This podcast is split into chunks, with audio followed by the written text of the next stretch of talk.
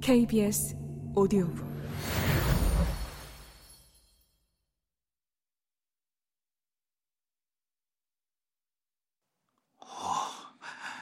놀랐군.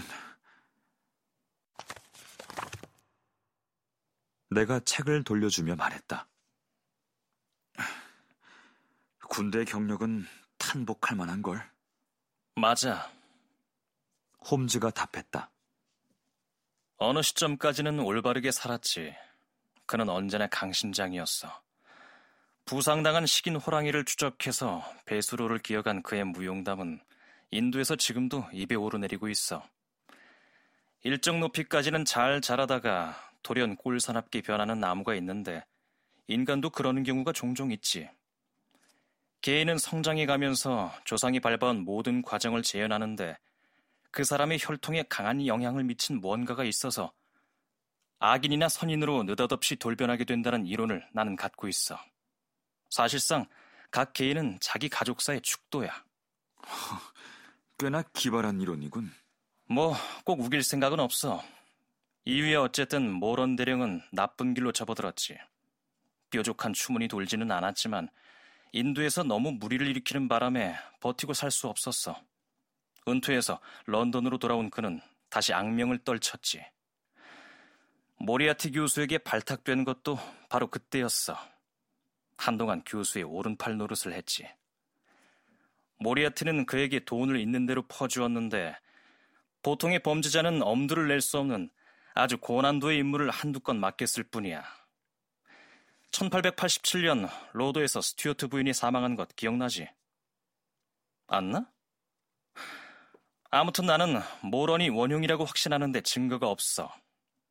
어찌나 영악하게 사실을 은폐했던지 모리아티 일당을 모조리 잡아들였을 때에도 그의 유죄를 입증할 순 없었지. 내가 자네를 찾아갔던 날을 기억할 거야. 내가 공기총에 겁을 집어먹고 덧문을 닫았잖아. 자네는 내가 망상에 사로잡힌 줄 알았을 거야.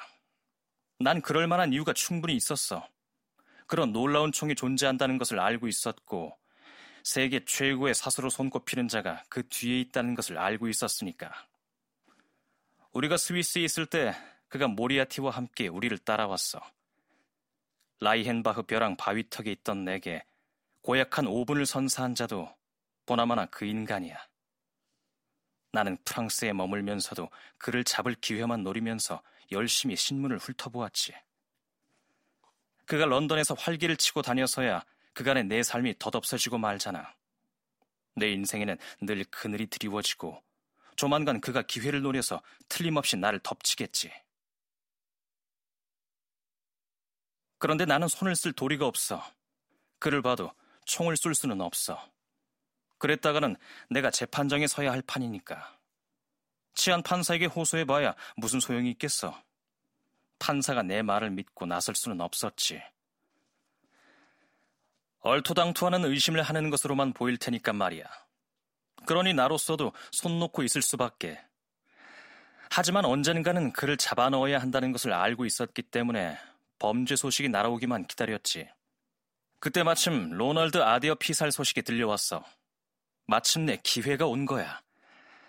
나만큼 알고 있는 사람이라면 그게 모런 대령의 짓이라는 것을 단박에 알 수 있지. 모런은 아데오와 카드 노름을 했어. 그 후 클럽에서 집까지 따라가서 열린 창문으로 저격을 한 거야. 그건 의심이 여지가 없었어. 그 총알만으로도 그를 교수대로 보낼 수 있을 정도야. 나는 바로 런던으로 건너왔어. 그래서 감시자의 눈에 띄었고, 감시자는 내가 나타났다는 것을 바로 대령에게 알렸겠지. 그는 내가 돌아온 것을 자신의 범죄에 연결시키고 가슴이 덜컥 내려앉았겠지. 그가 대바람에 달려와서 나를 제거하려고 할 게 분명했어. 그 흉악한 무기를 들고 와서 말이야. 나는 창가에 아주 훌륭한 표적을 남겨놓고 경찰에게 미리 알렸지. 왓슨, 자네도 문간에 잠복해 있던 경찰을 알아봤지. 나는 관찰하기 좋은 자리를 골라 잡았어. 하지만 그가 설마 나와 같은 자리에서 저격을 할 줄은 꿈에도 몰랐지. 자, 왓슨. 또 알고 싶은 거 있어? 어, 그, 그래.